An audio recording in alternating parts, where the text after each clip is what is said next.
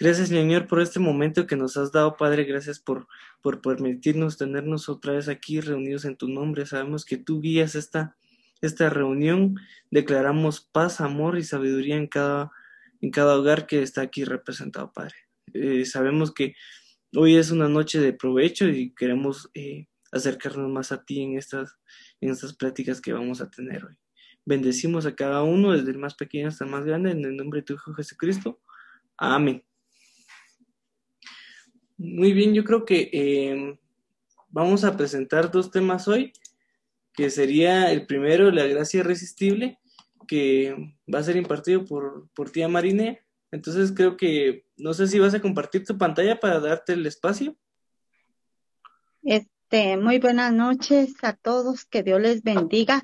Este, no, voy a mandar yo las diapositivas al finalizar eh, eh, digamos, el, el, mensaje. Yo las voy a mandar para que ellos puedan, puedan ah, ver las diapositivas si les queden para que las puedan tener. Muy bien, muy buenas noches, hermanos. Que Dios les bendiga. Es un grato placer poder verlos. Eh, me alegra bastante que, que todos estén, que todos estén bien. Este, mm, pues eh, ya lo decía eh, Willis que me corresponde el tema de la gracia irresistible. Y pues eh, voy a empezar y a este que muchas gracias por este privilegio a los pastores, eh, gracias también a los hermanos que están conectados por eh, prestar atención a este tema, ya que pues todos son bastante importantes, parte de, de la doctrina que estamos estudiando y pues pedimos a Dios la sabiduría y el entendimiento para poder este impartirlo y que ustedes puedan eh, comprender mejor estos temas. Eh, pues la doctrina de la gracia irresistible es una enseñanza calvinista, ya bien lo explicaba eh, desde la semana pasada, empezamos con estos temas en donde se declara que cuando Dios llama a sus elegidos para salvación, ellos no, no pueden resistirse al llamado de Dios. La teología calvinista eh, diferencia dos tipos de llamados. Aquí, pues, Juan Calvino dice que hay dos tipos de llamados. El primero es el que Dios ofrece, eh, digamos que cuando se, predica un mensaje a todas las personas, eh, este es un llamado externo, dice Juan Calvino. Por ejemplo, eh, lo que se, hace en las iglesias, ¿verdad? Cuando el pastor está predicando es un llamado externo. Eh, el otro llamado es el llamado interno. Y para los elegidos, Dios ofrece un llamado interno, el cual no puede ser irresistible. Entonces, aquí vemos que el llamamiento externo es el que hacemos cuando predicamos el Evangelio. Ese es un llamamiento externo. O sea que todos son llamados, pero los únicos eh, que pueden escuchar este llamado externo son aquellos que han sido llamados internamente también por el Espíritu Santo. Entonces aquí eh, tiene que quedar claro que hay dos tipos de llamados. El llamamiento interno, que eh, lo hace únicamente Dios por medio del Espíritu Santo y el llamamiento externo que lo hacen eh, pues eh, los hermanos que en todo momento están predicando la palabra de Dios. El llamado externo es producido por los hombres, ¿verdad? por los pastores, por aquellas personas que eh, evangelistas que están predicando la palabra de Dios. Pero el llamado interno es una obra, ya lo vimos, solamente de Dios y que ocurre solamente con los elegidos. Por eso es de que el tema que estamos viendo es gracia irresistible.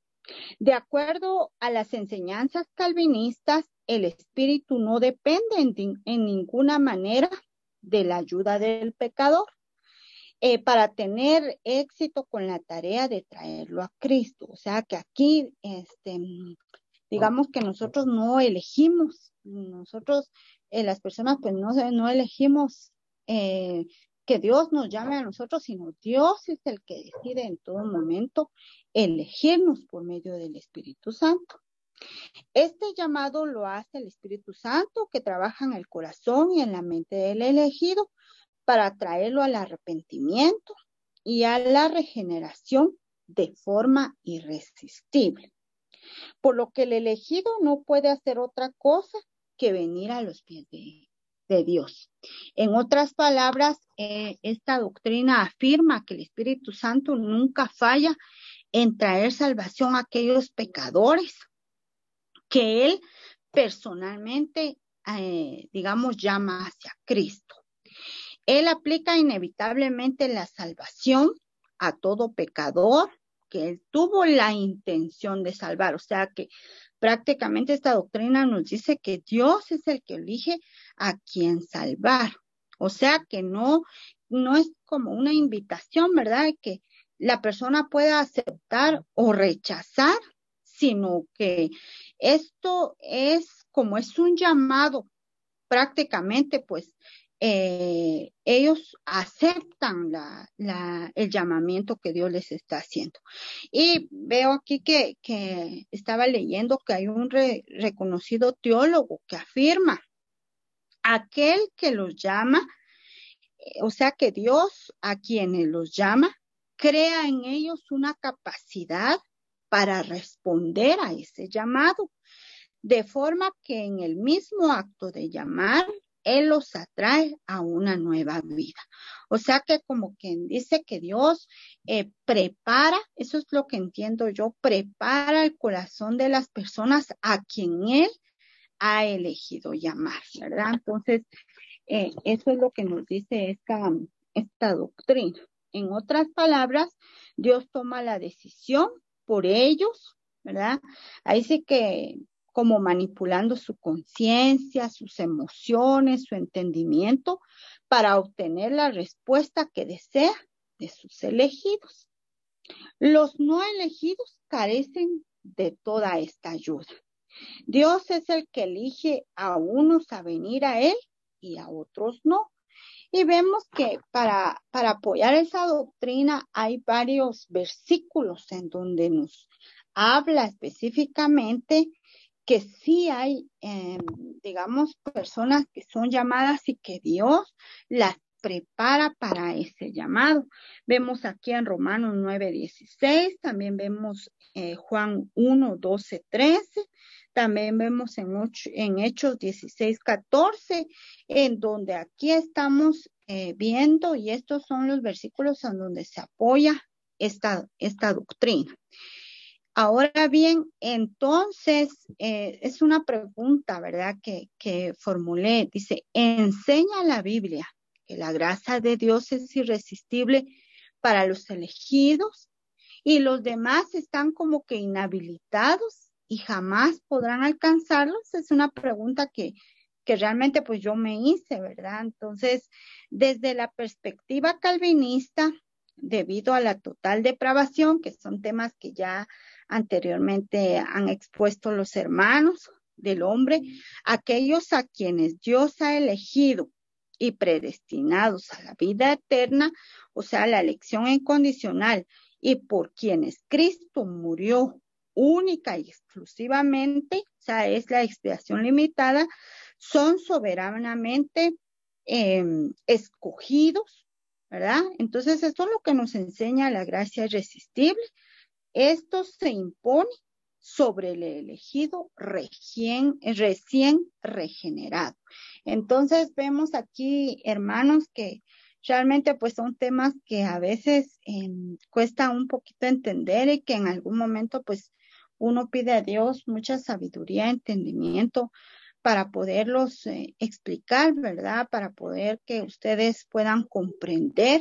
Sin embargo, pues Vemos aquí que eh, Dios, eh, aquí dice claramente que elige a quienes Él va a llamar y que hay dos tipos de llamamiento, que es un externo y un interno, ¿verdad? Entonces, eso, esa es la, la, la palabra que el día de hoy traigo para ustedes.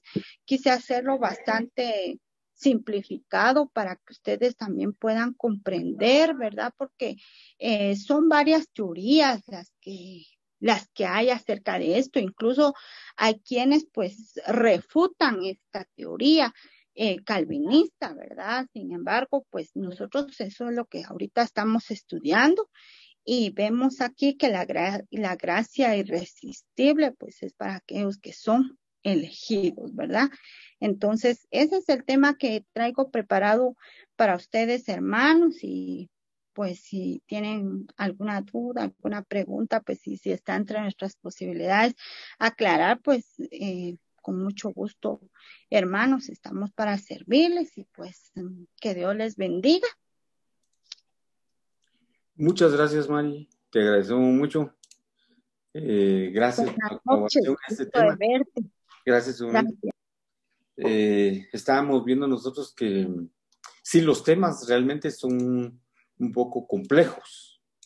Y estos temas, como que uno debiera llevar la secuencia del, de la, de la, desde la primera exposición, depravación total o limitación moral, que uno tiene algo genético mal. Y luego vamos al, al, siguiente que, que presentó Marco, que es la, la, la, expresión limitada, creo que presentó. Sí. Y por último, y no por último, sino en orden de secuencia, la gracia irresistible. Digamos que la gracia irresistible es muy difícil de comprenderla si uno no abrazó, por decirlo así, la doctrina previa. Porque como dices tú, la gracia irresistible es esa situación de que Dios Todopoderoso se presenta con un llamamiento hacia uno. Ese llamamiento es apetecible a todo mundo. No es apetecible a todo mundo. Entonces, ¿a quién es apetecible?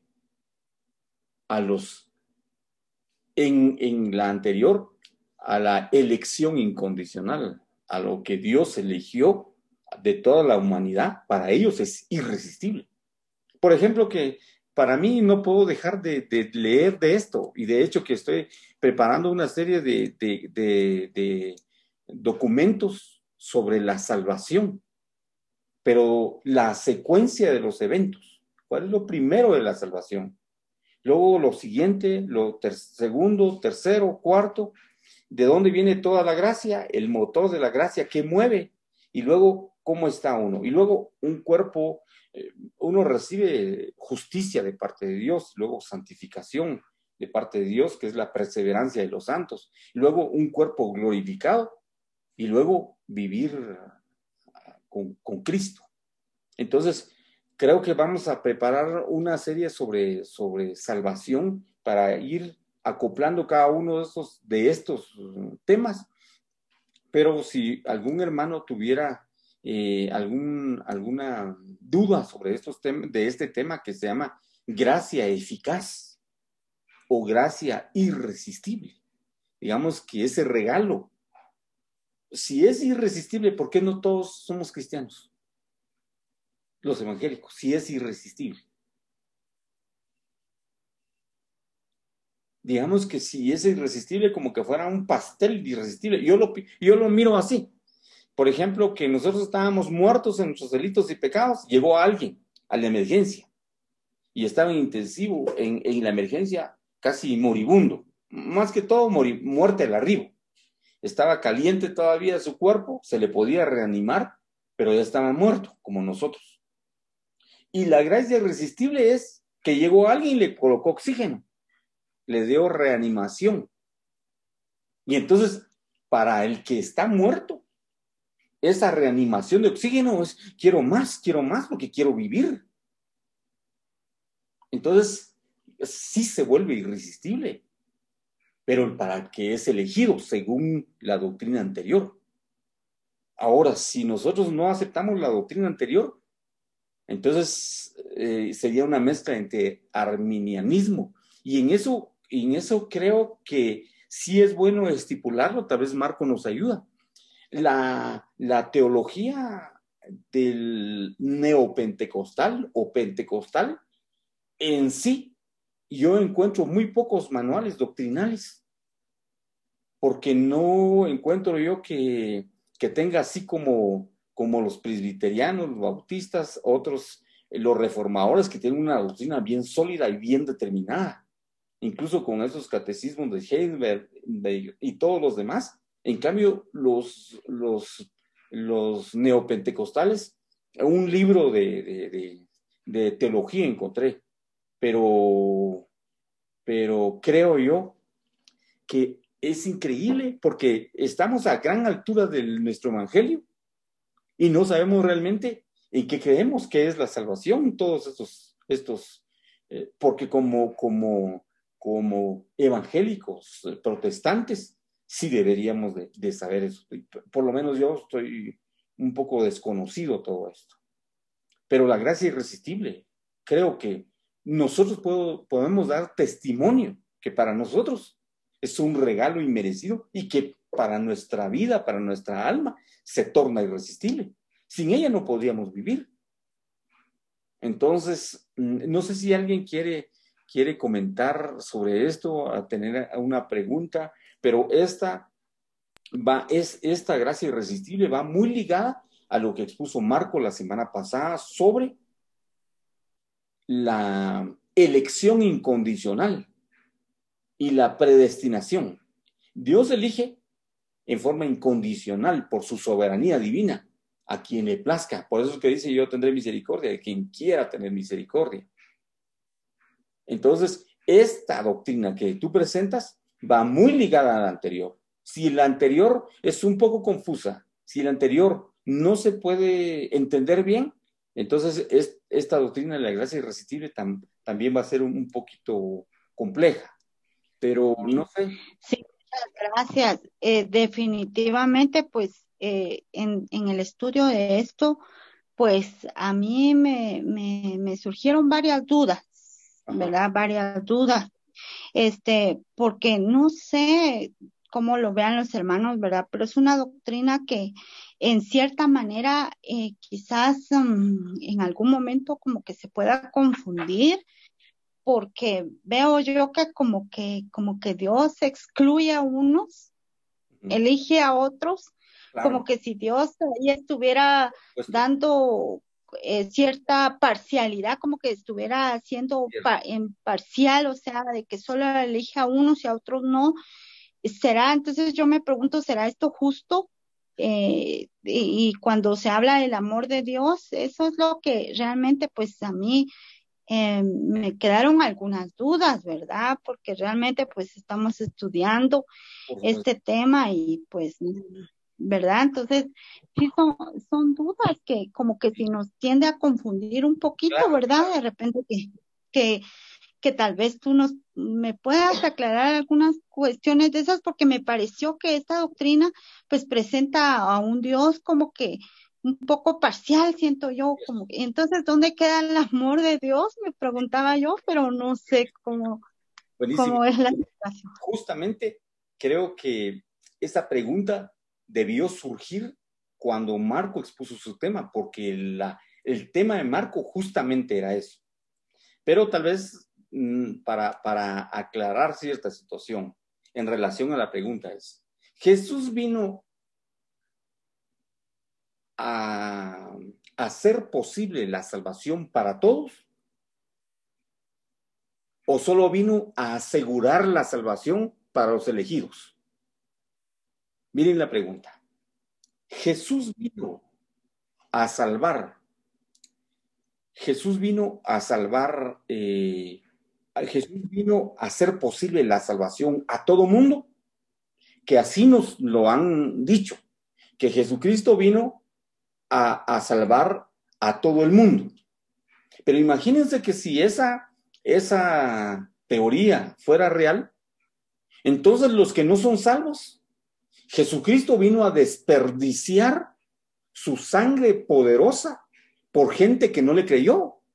No puede ser que la gracia, que, el, que el derramamiento de sangre de Cristo vino a, a, ser en de balde, se, derramó. Entonces, en, bajo esa circunstancia es Jesús vino a hacer posible la salvación a todos? No. Es un rotundo no, y ya lo, ya, ya lo estuvimos viendo mucho, mucho tiempo en en la Biblia. Yo pensé que esta pregunta iba a surgir cuando Marco dijo su tema, porque específicamente era en el tema de Marco, y le hice una respuesta. Pero como así es, hasta ahora surgió esta pregunta, y es, Jesucristo no vino a hacer posible la salvación para todos, sino Jesucristo vino a asegurar la salvación para los elegidos. Eso es. Digamos que, que destinación habla específicamente que nosotros vamos a ver que, que, que Dios Todopoderoso a usted y a mí ya nos predestinó para salvación. Pero como dijo Marco, no vamos a entrar en el error de pensar que hay otra predestinación para condenación. No hay doble predestinación. No hay para condenación. Solo hay para salvación. Entonces usted me dice, ¿y qué pasa con, con, con aquello de que, de que Dios no eligió a tal persona? Por ejemplo, a, a, Esaú. Eh, si no lo eligió Dios, Dios no se vuelve ahí injusto. ¿Por qué? ¿Por qué piensan que, estoy seguro que no se volvió justo? Porque Él dijo, bien, por cuanto todos pecaron y están depravados, todos pecaron, están destituidos de la gracia de Dios y su camino finalmente, ¿cuál será? Si todos pecaron, la muerte eterna, la condenación. Entonces, la participación de Dios Todopoderoso en los predestinados es, ellos ya estaban condenados, pero yo de ellos tengo misericordia y todavía los rescato. De los otros que ya están condenados, no tengo misericordia, solo que tengo justicia. No es injusticia, porque justicia quiere decir que por, por las obras que ellos hacen, se merecen cierto castigo. Por ejemplo, que si nosotros dijéramos mm, que usted está en una tienda y eh, está ahí viendo qué comprar, eh, en eso llega otra persona y agarra un producto y la esconde. Y la encargada de la tienda no se ha dado cuenta de que robaron un producto, pero usted sí se dio cuenta. Si usted le dice a la policía que robaron eso, ese producto, ¿es justo o es injusta usted? ¿En qué posición? Justa. Justa. Pues sí, justa. Pero entonces, ¿cómo va a ser justa usted si este pobre hombre que fue a traer ese pan, que robó el pan de producto y se lo introdujo en la bolsa, tenía a su mamá enferma, no tenía que comer, tenía dos hijos, por eso agarró el pan, ¿usted injusta es? ¿Sería que uno injusto es? Justo, pero la persona que robó sí lo va a ver como algo injusto porque ve desde su punto de vista que, le servía a su mamá. Ahí está. Desde el punto de vista de Dios, Él hace justicia con, por ejemplo, con Judas Iscariote. Hizo justicia. Por el mal comportamiento, se merece la el castigo eterno, la, condenación, digamos. Y al igual que él, en la soberanía divina, puede entender, puede percibir quién se merece el castigo eterno por justicia. Ahora, nosotros los, los que estamos, los terrícolas, los, los que estamos en la tierra, decimos, ¡Ah! Dios es injusto. Si pues porque nosotros, desde el punto de vista, quien robó y quien cometió el, daño a la ley, infringió la ley, quiere, quiere que den justicia a mi hermano, porque también no me lo van a dar a mí. Siempre vamos a ver si estamos del lado de los que son los que causan el daño, vamos a, a implorar justicia. Pero como les decía yo, y lo decías tú, una de las cosas, usted vio que alguien se llevó el pan, usted le ha visto a la policía, está teniendo justicia. Pero ¿qué piensa él? Miren, si, el pan lo, lo, llevé para mi mamá, mis hijos no tienen comida. Esto es injusto. ¿Usted por qué me va, me va a llamar a la policía? Entonces, hay dos puntos de vista. Pero el punto de vista que eh, la reforma mira es que Dios tiene, dos, dos posiciones, una que es activa. En la predestinación de los santos es activa, porque mueve toda la maquinaria para que los santos sean salvados. Primero sean salvados, luego sean predestinados, no solo para salvación, sino para santificación y para glorificación y para la vida eterna. Toda esa secuencia de eventos es lo que hace Dios. No es solo, ya soy salvo, no. Usted, si, está predestinado para ser salvo, está predestinado para ser santo. Y la santificación empieza en la tierra. Y también está predestinado para que su cuerpo sea un cuerpo glorificado al momento de, partir de esta tierra. Y luego que viva en la eternidad, en las eternidades con Dios. Digamos que Dios utiliza una forma activa con sus elegidos y una forma pasiva con los que él cree que no. Si utiliza una forma pasiva es, por ejemplo, que yo estuviera ahí en la tienda, en la tienda. Usted vio que alguien robó y la señora no vio, la dueña de la tienda no vio, y usted le dijo al policía, mire, pues señor policía, este es un ladrón. Eh, imagínense que sean dos ladrones Imagínense que estaban dos ladrones, dos robaron. Y los pobres ladrones los agarró la policía. Y yo digo, ah,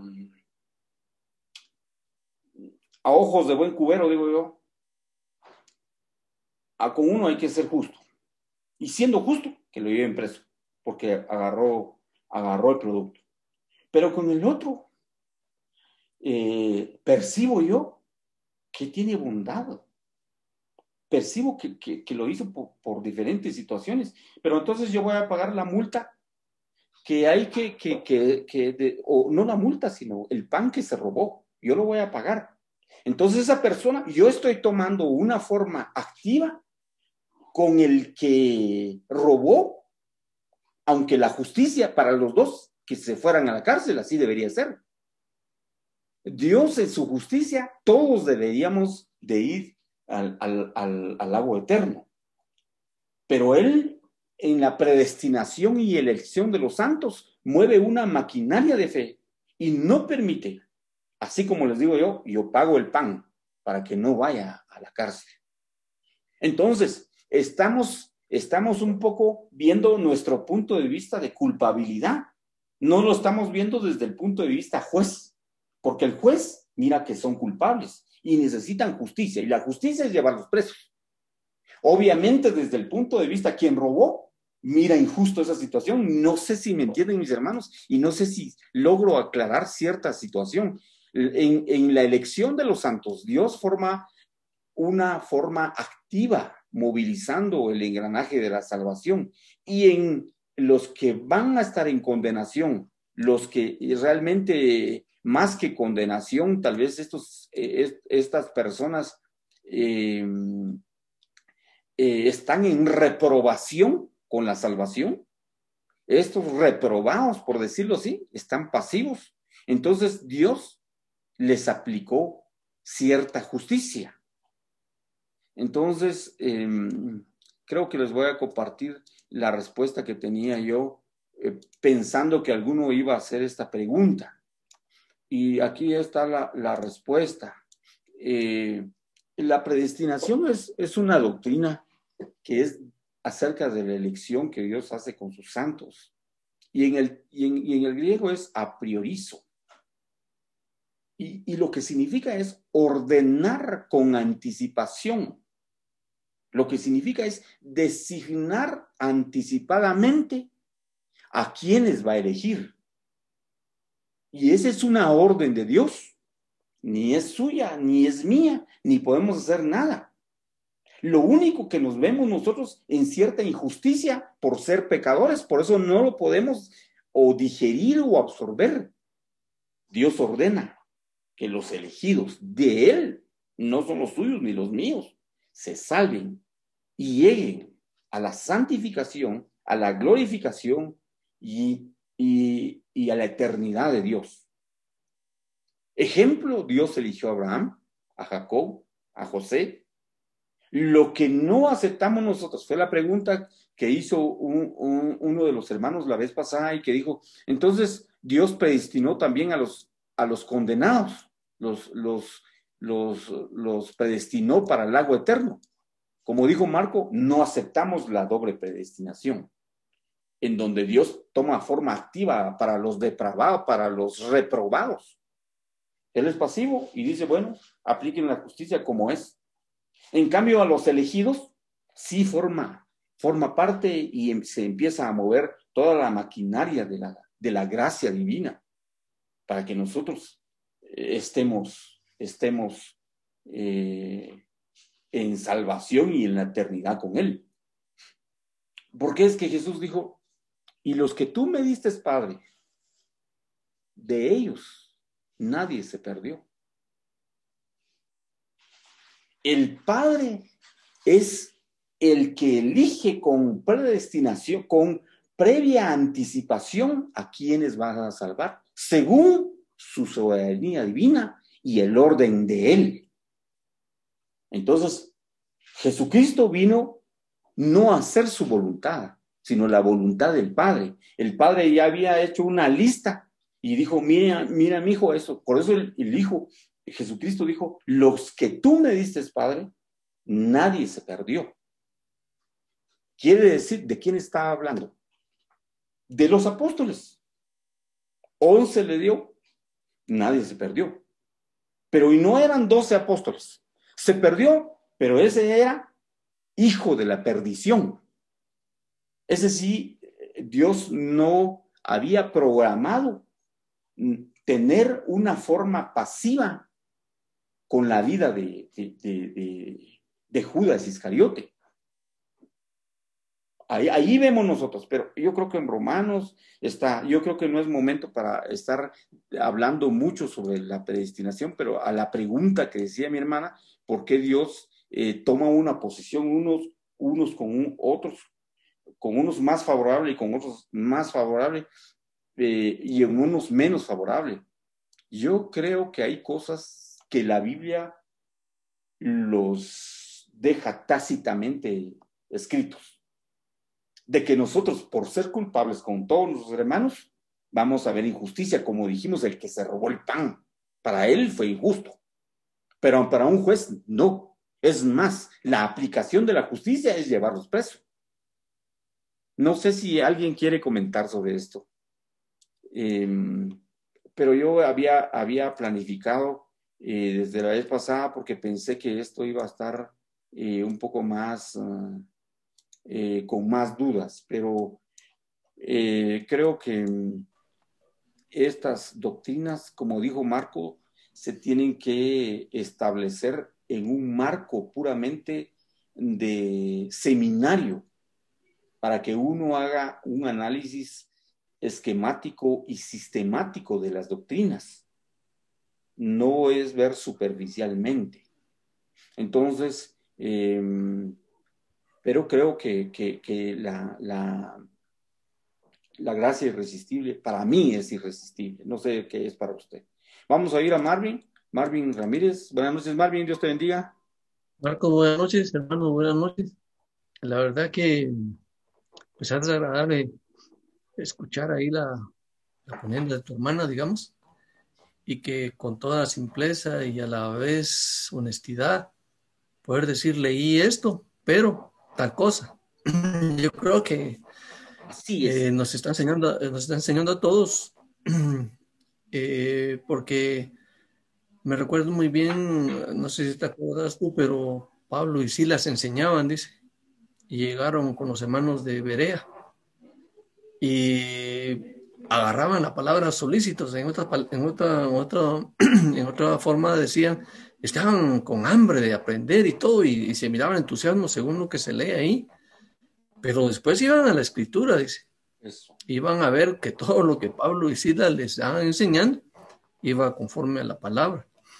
Yo creo que aquí eh, lo que estamos tratando, y me alegra mucho lo que comentaste y lo que comentó tu hermana, eh, porque a pesar de estar leyendo, uno puede, pues yo debería de estar en, pero qué interesante que ella se formuló esa inquietud. Mientras que no tengamos inquietudes, dudas, no va a haber cosas que resolver o que confrontar o que Dios en su bondad afirmar o, ordenar, ¿verdad? Eh, realmente eh, yo creo que lo que voy a comentar ahorita es para promover un poquito más ese famoso disenso que tu hermana empezó y muy bueno, muy bueno porque tal vez son secretos ahí que nosotros tenemos y quisiéramos preguntar y no nos atrevemos, ¿verdad?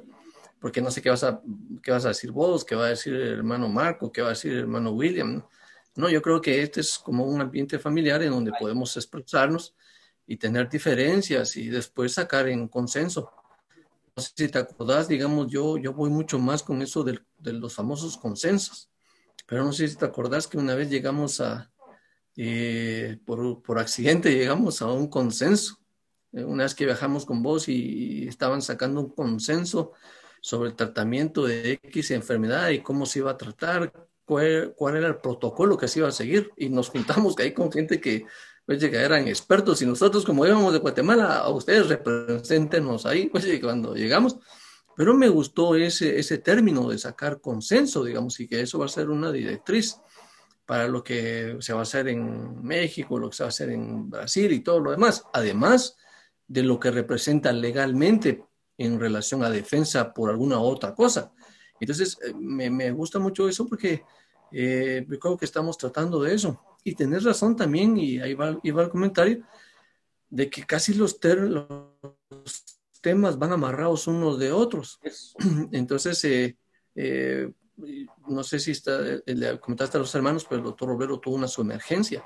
y entonces el, el, tema de él no lo va a poder exponer porque si él lo pudiera exponer, eh, lo hubiera podido exponer, perdón, ahorita estuviéramos eh, dándonos un poquito más de explicación a lo que tu hermana comentó, teniendo otros elementos, porque también viene ahí amarrados. Eh, ahí en, lo que, en los documentos que enviaste hay un ejemplo muy bonito, muy extraordinario ahí de que había alguien condenado a muerte en los Estados Unidos y vino el presidente y le dio, digamos, la, la absolución de, su, de, la, de la condenación a muerte pero este condenado a muerte no lo aceptó. Dijo, yo no quiero eso, yo quiero, en quiero morir, ¿verdad? Pues, pero ¿cómo sacan esa analogía de todo?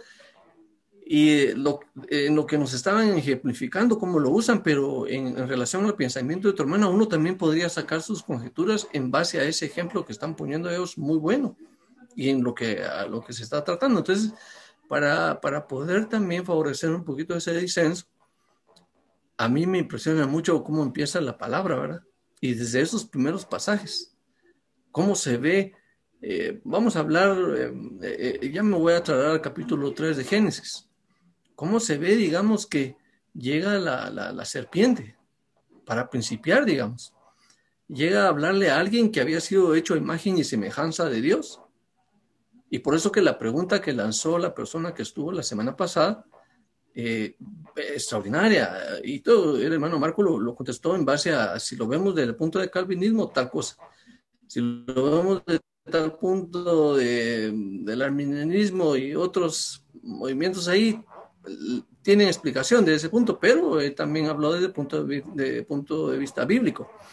Entonces, partiendo de eso, digamos, como un ser que fue creado en imagen de semejanza de Dios, fue capaz de hacer lo que hizo habiendo sido creado por Dios mismo en el primer hombre y después del hombre sacar a la mujer.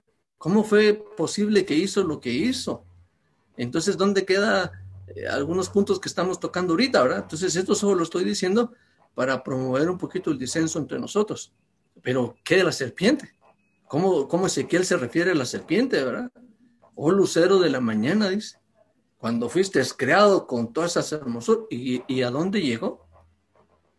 Entonces como que ahí, con el perdón de Dios ahorita, pareciera un Dios falible, ¿verdad?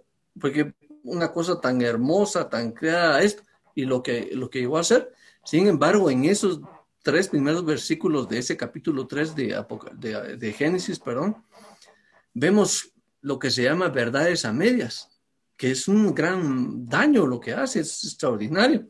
Por eso hay que tener cuidado y por eso me gustó el, comentario de tu hermana, porque nos está motivando a nosotros a cuestionarnos también, ¿verdad? Y sin pena decir, miren hermanos, yo, yo no es que prefiera ir con lo que siempre he escuchado o voy por medio, no, no. Creo que para eso estamos ahorita escudriñando y por eso todos los documentos que has enviado yo creo que deberíamos de volverlos a repasar. Eh, en cuanto a estas, estas eh, al famoso tulip, antes de pasar a otra cosa. Y por eso que creo que no hemos podido pasar, fíjate que esto todo vino de Génesis, de, perdón, de Efesios, en esos dos primeros capítulos extraordinarios. ¿Cómo, ¿Cómo, entender la gracia si, si, no conociéramos todo esto? Yo me recuerdo de un comentario de MacArthur en, esa, en esas Biblias de comentario. Él dice ahí, no me recuerdo específicamente el pasaje, pero dice, alguien que es eh, que, no ha conocido a Cristo, si no entiende, eh, si no comprenden, perdón, eh, lo que es la cruz, no debería enseñársele otra cosa, dice.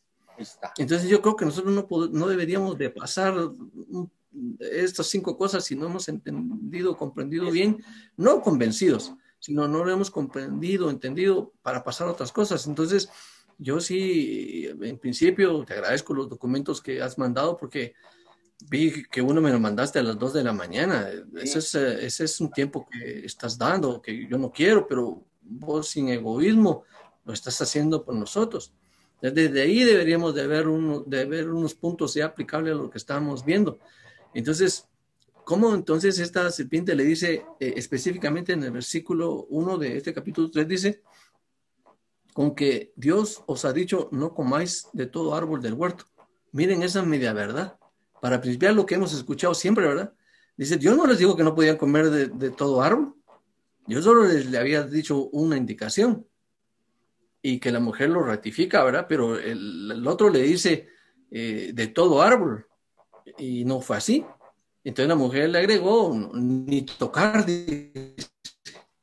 y agregó otra verdad ahí, es probable que mueran. Entonces no había dicho así. Entonces esas verdades a medias hacen un, un, gran, un gran daño. Esto, vuelvo a rectificar, no lo hago para eh, contradecir ni nada, sino solo para promover el disenso, digamos, para esa inquietud en la mente, para que Dios en su bondad y su misericordia, por eso ese pasaje hermoso que pusiste, Sido, que les dé espíritu de revelación de qué, de su palabra. No, no aquello que lo que yo crea y, y, una palabra dice, no necesita ser, ahí está, está, está, está dentro, está ahí cerca, ¿verdad? Entonces, Gracias a la hermana por ese, ese, ese, podría decirle yo, ese atrevimiento de expresar lo que piensas sin temor a qué vas a decir, qué van a pensar los demás, ¿no? Nos ayuda y nos favorece también al, pensamiento.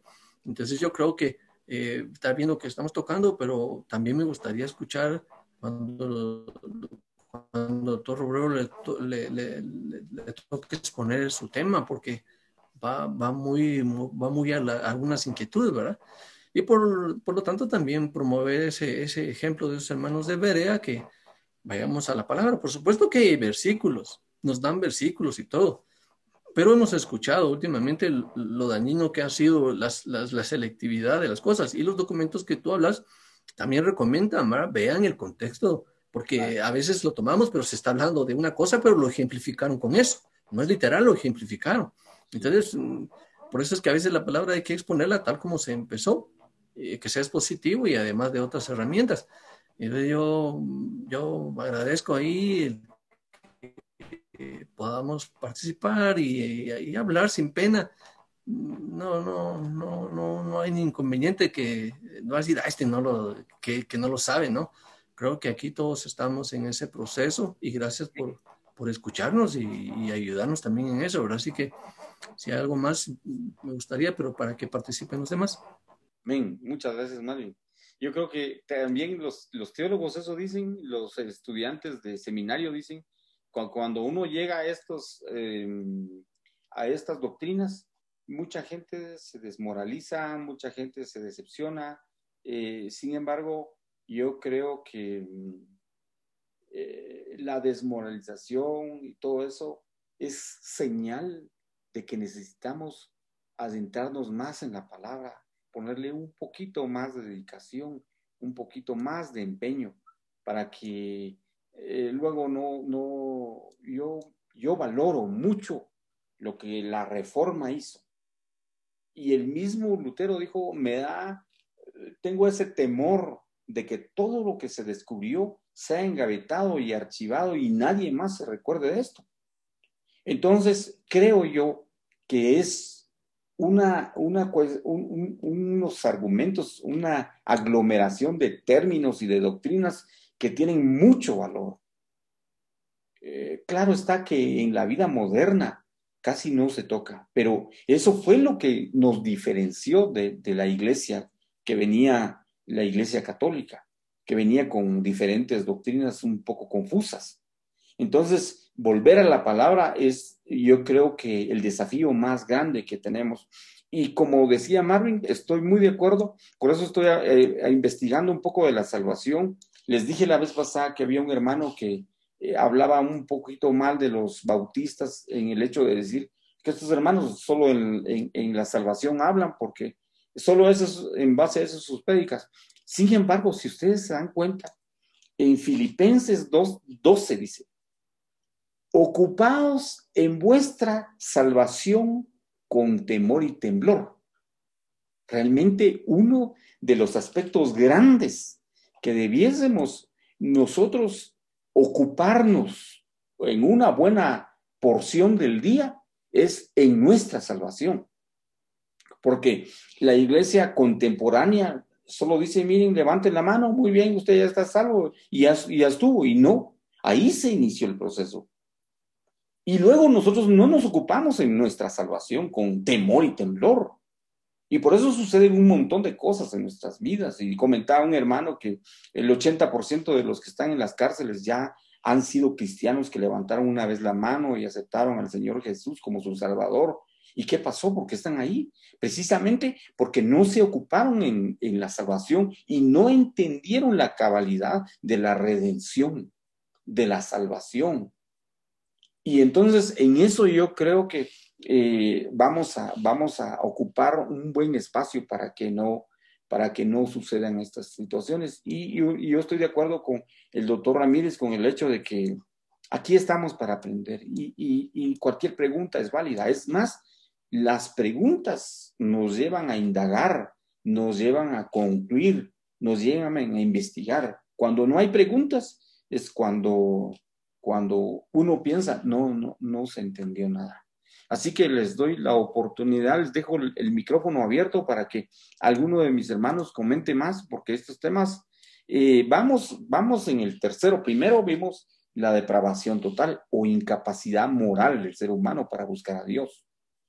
Eso sí, no sé si hay alguien que esté en desacuerdo que diga, no, yo, yo tengo una laguna de, de bien en mi ser, porque eso decían los arminianos, pero yo siento, yo pienso que ya leí y le di un montón de vueltas a, muchos documentos que hablan de la Biblia y a la Biblia misma en unas concordancias y realmente viendo la situación del mundo en que estamos viviendo, hay una total incapacidad moral para voluntariamente buscar a Dios.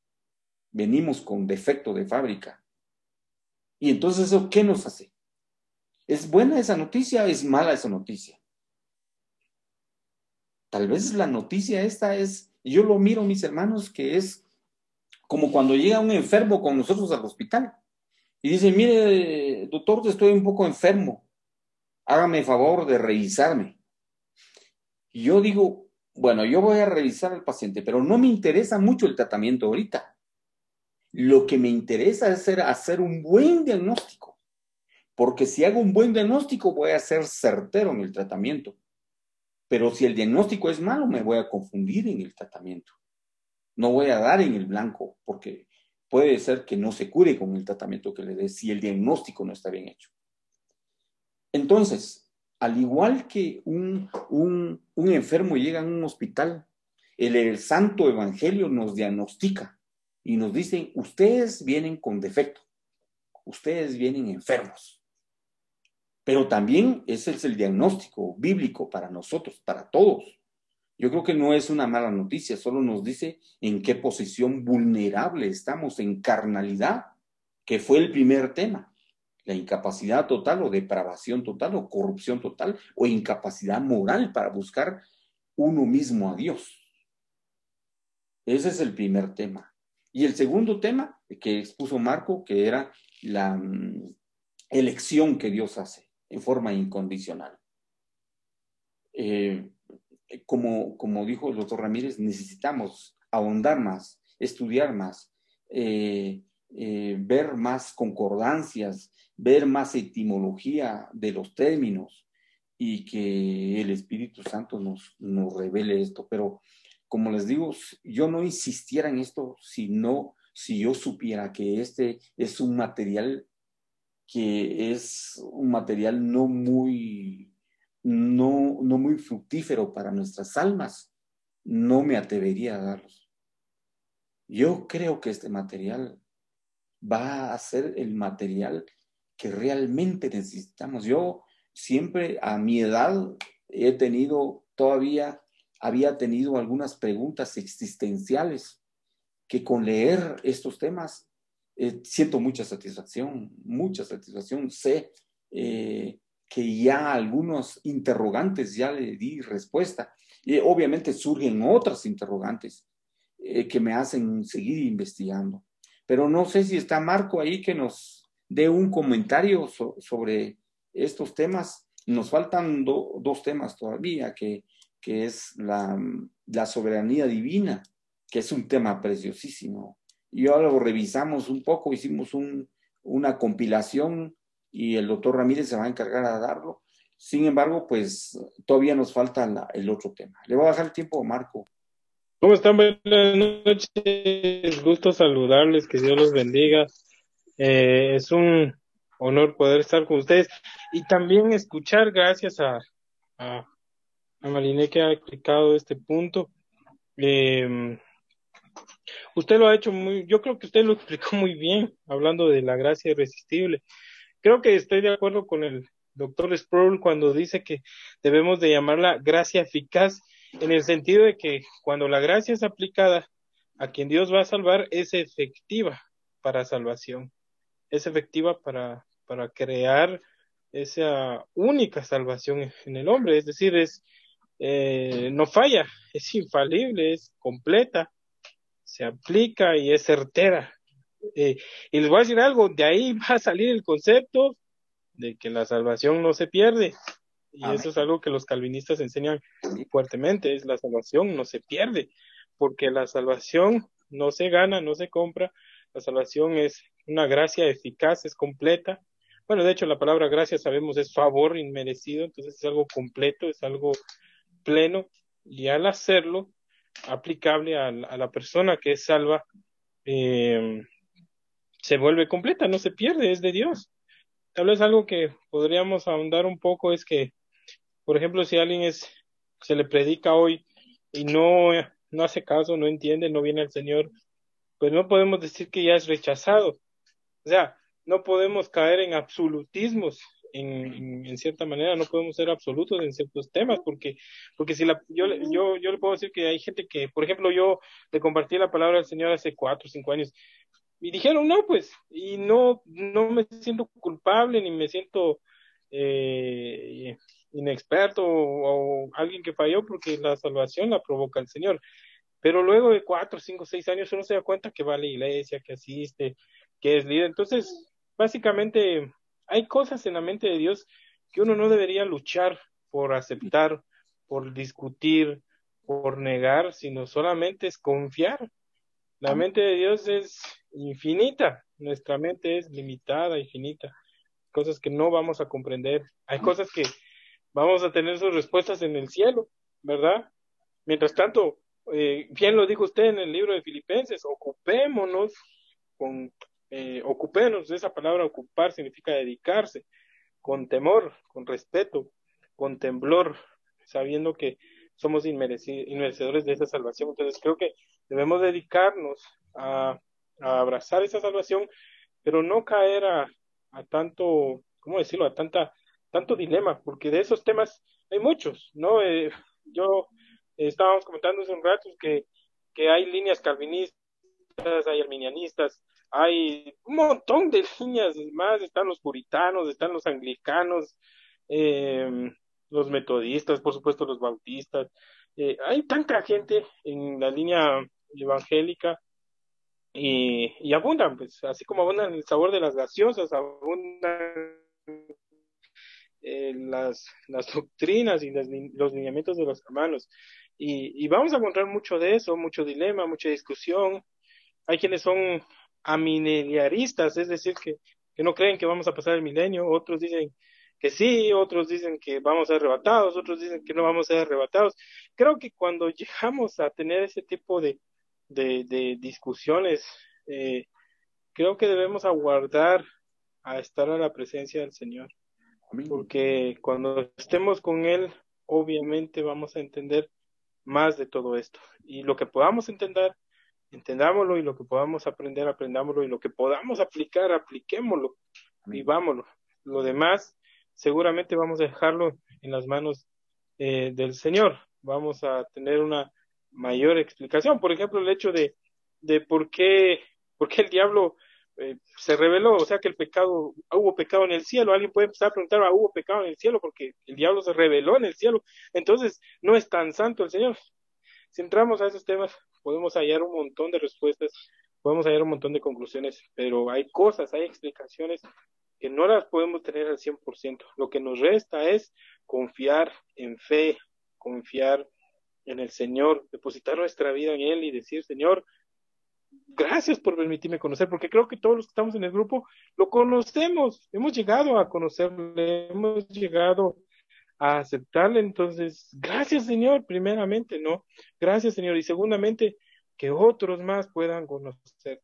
Creo que también debe empujarnos estas enseñanzas a no desistir en predicar, no desistir en, en enseñar a los demás, en evangelizar a otros, en, en enseñarles su palabra, ¿no? El día de ayer yo estuve eh, atendiendo a algunas personas así de una manera muy, muy sana, pero a la mayoría les estaba diciendo acerca del Evangelio. Les estaba diciendo que el Señor les ama, que el Señor de verdad quiere, quiere cambiar sus vidas y es la única solución y es la única salida. Es lo único que los puede transformar. Entonces, creo que es lo que tenemos que hacer también, ¿no? Eh, entonces, yo los animo con ello y, eh, creo que hay algunos eh, hermanos y, teólogos que lo explican de una manera muy sencilla, muy práctica, y es lo que debemos de buscar también, eh, tener acceso a documentos, y creo que hay documentos donde uno puede aprender de una manera práctica, de una manera sencilla, de una manera clara, estas enseñanzas, enseñanzas que están en la palabra de Dios, pero que ellos lo sistematizaron, que ellos lo, lo, lo colocaron en un orden. Y es el orden lo que nos cuesta tal vez entender y captar, pero son verdades que también están en la palabra del Señor y uno puede pues ir a ellas en busca de conocimiento. Y por último, pues eh, en el libro de Proverbios, específicamente el capítulo 1 y 2, dice que si buscamos la sabiduría, el Señor nos la va a dar. Si nos esforzamos por, por buscar eh, sabiduría, Él él es fiel, él, él nos puede dar la sabiduría que necesitamos para crecer en ese conocimiento. Yo creo, doctor, que usted hizo, la verdad, que una buenísima explicación hace un momento sobre esta cuestión y, y, y, bueno, yo no tengo mayor cosa que decir que, que podamos seguir adelante y podamos seguir estudiando eh, la palabra del Señor, ¿verdad? Eh, son temas un poco fuertes y pesados, pero pero creo que después de esto también uno ya queda sabido, ¿verdad? Ya queda uno con un conocimiento claro, ya, ya uno se vuelve un poco más expertis en la materia y, y entonces uno ya tiene capacidad, ya tiene un criterio teológico que uno puede decir, bueno, esto es lo que creo, esto es lo que asiento, esto es lo que, lo que yo voy a creer, lo que voy a perseguir, pero eh, pues así son. Esperamos que tengamos el tiempo necesario para escuchar el resto de los puntos de, de las doctrinas de, de Calvino y después pues sacar alguna conclusión y continuar porque lo bueno de la palabra de Dios que es es es, eh, es suficiente es es algo que nunca se termina es una fuente inagotable y eso pues revela lo que nuestro Dios es es un Señor inagotable para Él, para, para conocerlo, necesitará, no, no necesitamos solo una vida, creo que por eso está la vida eterna, ¿verdad? Porque lo vamos a conocer eternamente. En la palabra del Señor dice, hay varios misterios que realmente nuestra mente va a ser muy pequeñita para saber por qué un Dios que dice en la palabra, un Dios amoroso, un Dios que nos da de todo, que tiene misericordia de nosotros. Vemos los niños que sufren, que son huérfanos, que son inválidos, que tienen varias carencias en algunos países. Eh, ¿Por qué las inundaciones? Si estamos buscando al Señor y, hay tanta cosa mala. Entonces, yo creo que, que sí, vamos a ir aprendiendo, vamos a ir aprendiendo, pero que realmente van a haber algunas cosas que, que no le vamos a, a, encontrar explicación, que realmente nosotros vamos a querer saber qué, qué es esto. Pero como ya decía, no sé, que alguien dice, seguimos en la eternidad creemos por fe de que sí vamos a llegar con Cristo y allá habrán tantas explicaciones que miren esto era esto, lo otro era lo otro. Ahora, la pregunta es también, ¿qué, qué si se verán las personas ahí? Tal vez un poco ingenua la pregunta, pero ¿se verán las personas? Bueno, eh, tendremos... Eh, eh, digamos, esa, nosotros como cristianos, de ver, ah, esta persona era cristiana, pero volvió al mal, ¿será que se va a levantar o, o, ya no? Eh, vemos grandes cristianos que han conocido la palabra, que han visto la palabra, que han evangelizado a algunos. ¿Será que son unos de ellos de los que no están predestinados o están predestinados que o, cómo, cómo se verá Jesucristo, Dios mismo dice, bueno, este ya está predestinado y sigue y sigue. Recordemos de que eh, David, David, David pecaba, ¿cuánto pecado cometió? ¿Cuánto? Fue una persona que, si lo vemos, una persona muy mala, pues eh, la situación de que cómo le quitó la esposa a, a un a otra persona y de, ahí lo envió eh, adelante de todo el ejército para que lo mataran. Y de ahí nació el, el, el, su hijo que fue eh, rey, que fue uno de los mejores. Entonces, sí, eh, por eso vuelvo a la pregunta. Entonces, ¿Será que estamos aquí viendo de que si realmente algunos van a ser salvos, ya los estamos viendo o no, caen, se levantan? Como vuelvo con David. La, David, si alguien decía, ¿por qué Dios lo perdonó? Si fue malo, ¿está predestinado o no está predestinado? ¿Qué? Entonces, sí, eh, nosotros, como ya decía Marco, ¿eh? que debemos de buscar la palabra, debemos de buscar la palabra. Y si realmente en un momento no conseguimos alguna respuesta clara y concreta, pues eh, prácticamente son misterios, pues. Eso, eh, hay varios misterios que dicen la palabra, algunos se les será eh, revelado, a otros no. Entonces, lo que sí debemos es seguir escudriñando las escrituras y estos, eh, esta teología. En el nombre de tu Hijo amado, nuestro Señor Jesucristo, a reconocer ese inmenso amor tuyo, Señor, y tu misericordia en seres falibles, Padre bendito. Gracias porque demostraste tu amor. Gracias porque eres fiel y veraz y porque tú mismo pones el querer como el hacer en nosotros. Señor, oramos para que tu palabra, Señor, se quede grabada en nuestro corazón y en todo nuestro ser.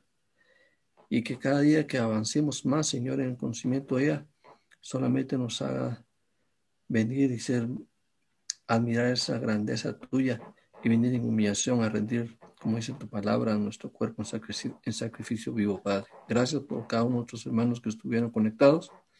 Ayúdanos, Padre bendito, por medio de tu Espíritu Santo, a que cada día, mi buen Dios, lleguemos a esa talla de ese varón perfecto Cristo Jesús, porque tu misma palabra nos insta, Señor, a ello. Y nos aferramos, Señor, a tu palabra también cuando dice que lo que tú iniciaste en nosotros, tú lo perfeccionarás.